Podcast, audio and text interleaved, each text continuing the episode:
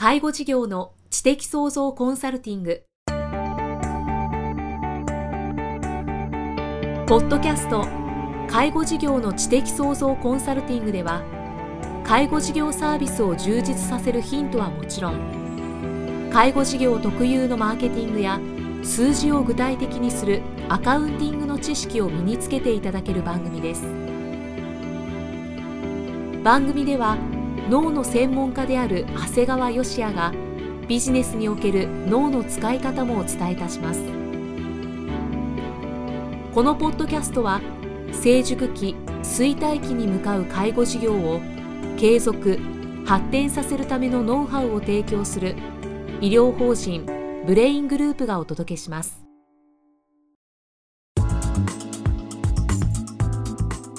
皆さんこんにちは。生きみえです。介護事業の知的創造コンサルティング今日は第79回をお送りしていきます。長谷川先生よろしくお願いします。よろしくお願いします。さあ今日はどんなお話をしてくださいますか？そうですね。今日はまああの題名的にはですね国語ではなく算数で考えることが問題解決の近道という題でお話をしたいと思います。はいいわゆる皆さんものを考えたりですね、はい理解したり、まあ、腹に落ちたっていうような時はですね、まあ、どのような方法を用いているでしょうかということなんですね。うんうんうんで何かを理解する時というのはですねいわゆるイメージも大切なんですが実は数字を考えなければいけない時もあるんですね。あのー長谷川先生はいなんだかですね個人的にはちょっとかなり苦手なお話に今日はなっていくんじゃないかなと思ってるんですけどもそうですね。大体あの、まあ、文系の人間というかそういうわけではないんですが、まあ、あの例えばこううちのスタッフなんかでもですねなんとなく忙しいだとかとても大変です。はい。なんてことをばっかり言ってる人いるんですね。はい。でも我々が冷静に見てみる他の人と比較してみると実は大して忙しくなくて、うんそんなに言うほど大変でないってことって実はよくあるんですね。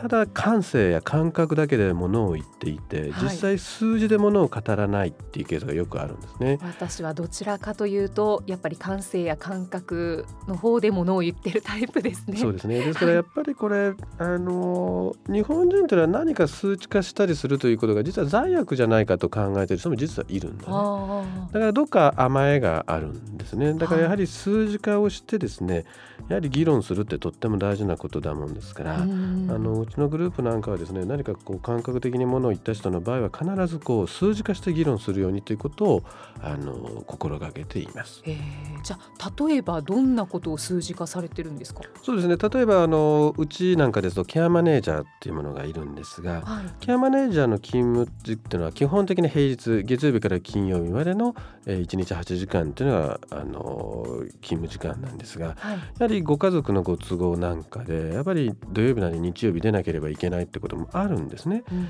でまあたまにある会うとですねケアマネがあの家族のご都合でこう休日に面談するようなこともあってもう大変なんです休日出勤もしてなんて言われたことがあるんですね。はい。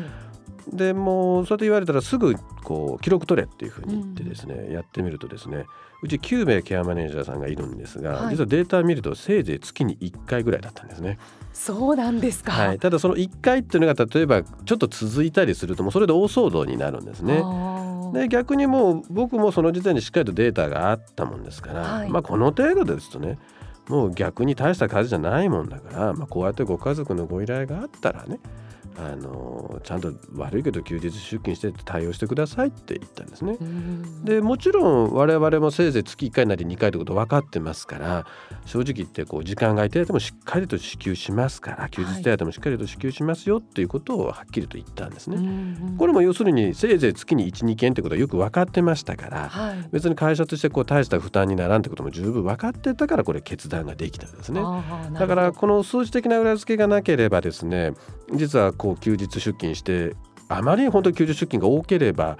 これはこう勤務体制自体変えなければいけないし、じゃあ全て時間外対応してたら過剰な費用負担になる可能性もあるわけなんですね。はいだけど数字が分かってれば何も迷うことはなかったよということそなんですね。うですね。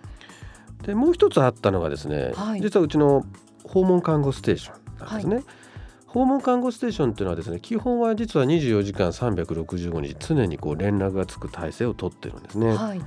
で夜間だとか休日、まあ、あとの電話の待機いわゆる待機してるっていうのはすごいネックだったんですね。うんうんうんでこれも結構大変だともうストレスだってよく言われたもんですからもうとにかくこう、全部回数だとか電話も出勤しただけじゃなくて電話がかかってきた回数はい。さらにこう夜間に実際出てった夜間だとか休日に出てた回数をもう明確にもうずっと記録化したんですね。うんうんそうするとですね実はこう電話が鳴る回数ってせいぜい週に12回なんですよね。そうなんですか？はいただ本人はやっぱ確かに毎日電話持ってますから、はいこう当番でなんかすごくドキドキはしてるもんだからこう1回2回がすごく多く感じちゃうんですね。んで実際ですねさらにこう呼び出されていかないといけないっていうのは本当月に1回程度だってことが分かったんですねい。や数字化すると少ないですね。少ないんですねで実はですねこれ誰が一番最初にこの数字見て驚いたかっていうと、はい実は我々じゃなくて働いてる人間なんですよ。ああですね。はい1年間見てみて結構自分としてはこうすごく電話もかかってたような出かけた気がするのに結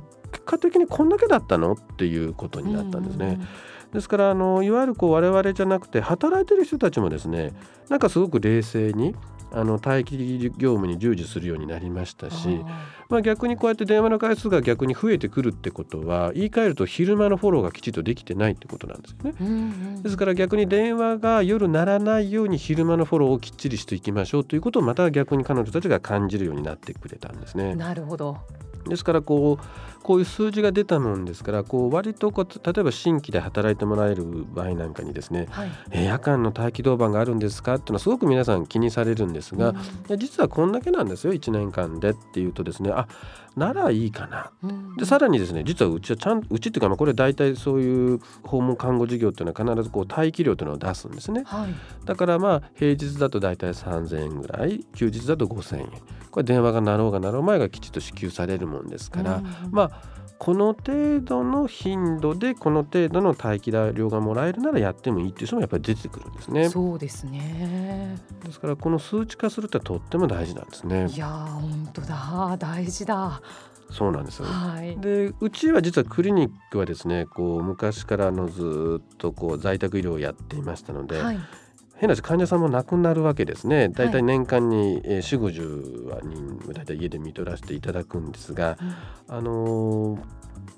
実際皆さんね人って何いつ亡くなるかってなんか真夜中に亡くなると思ってません？なんか真夜中は多い気がしますね。そうなんですなんとなく僕らもなんとなく夜呼ばれていくもんですから、はい患者さんって実は真夜中亡くなってんのかななんて思ってて実はこれも数値化したんですね。あそうなんですね。そうすると大体日中と、はいでその後のちょっとした夜間あと本当の真夜中、うんあと朝方の4つの時間帯で分けるとですね大体均等に分かれるんですね。あそうなんですねで。すから本当に我々が真夜中に呼ばれるなんてことははい。本当に4分の1ぐらいしかなかったんですねですからこの情報もですね、あのー新しいドクターに来ていただくような時なんかにはとても参考になりましたね。うーんそうですね。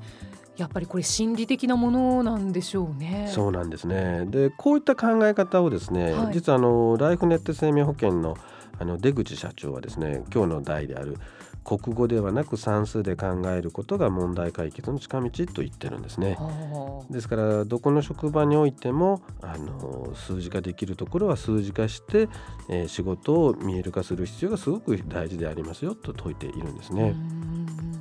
あのところでですねはい。これ実は私もいろいろなスタッフを見ててあれなんですが割と多くの方々ってこうパーセント数字の中のパーセントっていうのは実は理解できてない方が多いってことをぜひ知っていただきたいんですね。はい。実はこう当グループの入社試験にはですね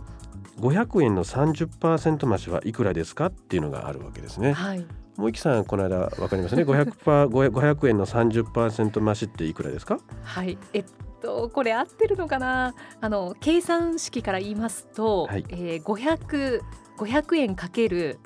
30%は0.3ですので、はいえー、500かける0.3は150はいで、えー、と30%増しですので500プラス150ははい650円。まあまあ、あのうちの入社なんとかなりますね。よかった。ただ半分近くの方がこれ答えられてないんですね。あ半分近くも。はい、はいで僕はちょっとこれ驚いてしまってはい。で例えばねイキさんあのバーゲンでねはい。1万4,000円定価が1万4,000のものがあったとするじゃないですか。はい。でそれが1万円でしたと、1万4千円が1万1万円はいこれってどうです？安いと判断します？高いと判断します？はあこれはこれはちょっとわからないですねだからこれそれこそ国語でなく算数で考えないといけない。イメージとしてなんか高いようなまた安いような気がしますね。はい。でも例えば1万4,000円が3割引きだったらいくらかっていうとねはい。これ9,800円なんですよ。はい。で言ってみるとこの1万円って値段は3割引きより高いんだよね。で大体バーゲンってやっぱり3割どころか場合によっては4割5割で引かれることもあるもんだから僕なんかが考えるんだったら1万4000のものが1万円だったらまあ大して安くないかなっていう判断基準があるんですね。はいどうも女の人と話をしてるとほとんどそんなこと考えずに感性でいるんですね。はいだからあの僕なんかは実は1万4000のものが1万円っていうのは全然安いとは思わないんですね。うんでまあ皆さんあんま知らないかもしれないんだけど例えばこう物を買い叩く要するに逆に言うとものすごいこう値打ちに買えるよっていう時に半値8掛け2割引きっていうのがあるんです聞いたことはあります。ありますか？はい。半値8掛け2割引きって元の値段が100%だったらいくらのことか分かりますか、教えてください。はい。えー、100%の半値ってのは50%ですよね。はいはい。50%ですね。50%はい。でそれの8掛けっていうのは0.8ですから40%ですね。はいでこの40%から2割引くってことは40%の2割ですからこれ8%引くわけですから8%はい。だから32%なんですね。ほだから昔の人がよく言ったその半値8掛け2割引きっていうのは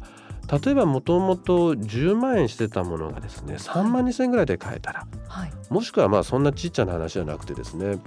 例えばバブルの時にですね1億円ぐらいしてたマンションが3200万ぐらいで売ってるよって言ったらこれ確かにお得な物件なんだよということになるんですね。はいそれこれ実は現実によくあったんです。あそうなんですねそうですねあの、まあ、皆さんの世代だとわからないかもしれないんですけど我々がバブルを、まあ、あの時の感覚でいくと今大体5分の1とかそんな世界もありますので。うんあのそうやっていくと半値8掛け2割引きいわゆる32%、はいピークの32%っていうのはですねあのとっても的確な言い回しなんだなと、まあ、そこを32%って言わないでですね、半値8掛け2割引きって言ったところがですねやっぱり昔の人たちのなんかこうちょっとおしゃれなとこかなという気はしていますね。はあですからあのイキさんもこう、まあ、30%ぐらい定価の3割ぐらいの値段になってる例えば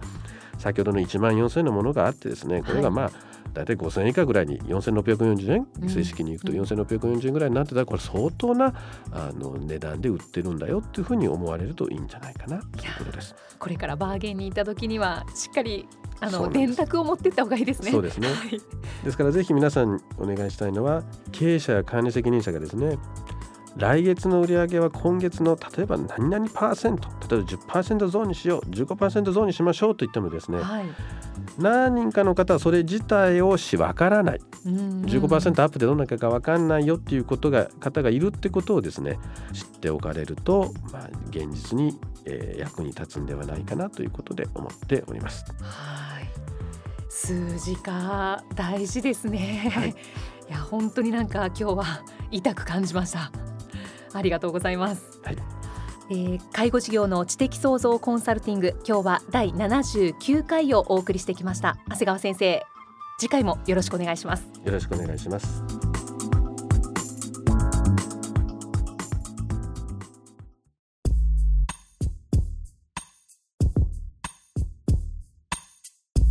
今日のポッドキャストはいかがでしたか？